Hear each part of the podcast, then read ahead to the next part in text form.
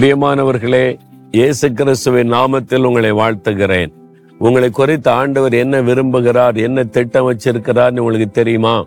என்னைக்காவது அதை யோசித்து பார்த்திருக்கிறீங்களா? அவருடைய திட்டத்தை அவருடைய வாக்கு தத்தத்தை நினைத்தாலே உள்ளத்துல சந்தோஷம் வந்து விடும் பாருங்க மூன்று யோவான் இரண்டாம் வசனத்துல பிரியமானவனே பிரியமானவளே உன் ஆத்மா வாழ்கிறது போல நீ எல்லாவற்றிலும் வாழ்ந்து சுகமாய் இருக்கும்படி வேண்டுகிறேன். பார்த்தீங்களா ஆண்டவர் என்ன விரும்புகிறார் என்ன சொல்லுகிறார் நீங்கள் வாழ்ந்திருக்கணும். தாழ்ந்திருக்க கூடாது கடன் வறுமை கஷ்டம் இல்லை. எங்களுக்கு ஆண்டவர் சுபிட்சமா ஆசீர்வாதமா வச்சிருக்கிறாரு அப்படின்னு நீங்க வாழ்ந்திருக்கணும். சுகமா இருக்கணும். ஒரே வியாதியா இருக்குது ஒரே பலவீனமா இருக்குது. டெய்லி ஆஸ்பத்திரிக்கு போறோம். அப்படி அல்ல. ஆண்டவர் என்ன ஆரோக்கியமா வச்சிருக்கிறாரு சுகமா வச்சிருக்கிறாரு.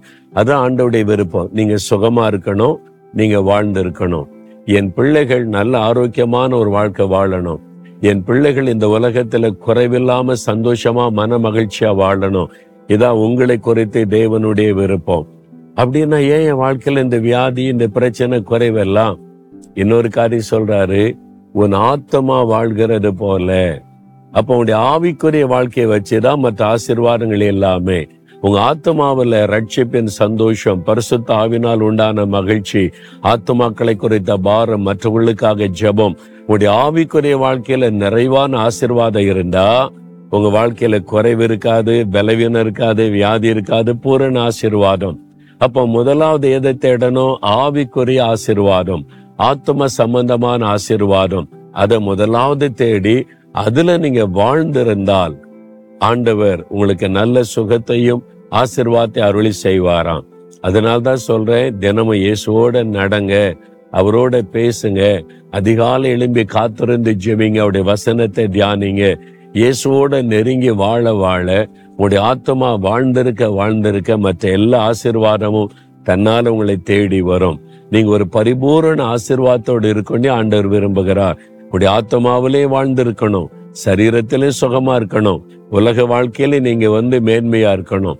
அதுதான் ஆண்டவுடைய விருப்பம். அதுக்காக இப்ப வேண்டுதல் செய்ய போகிறேன். இருதயத்துல கை வைத்து எனக்கு இந்த பரிபூர்ண ஆசிர்வாதம் தாங்க ஆண்டவரேன்னு கேக்குறீங்களா?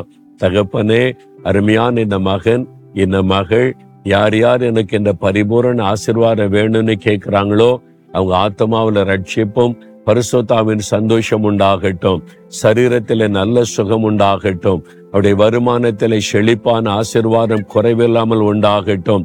இயேசு கிறிஸ்துவின் நாமத்தில் பூரண ஆசிர்வாதம் உண்டாகும்படி ஜெபிக்கிறேன் பிதாவே. ஆமேன் ஆமேன்.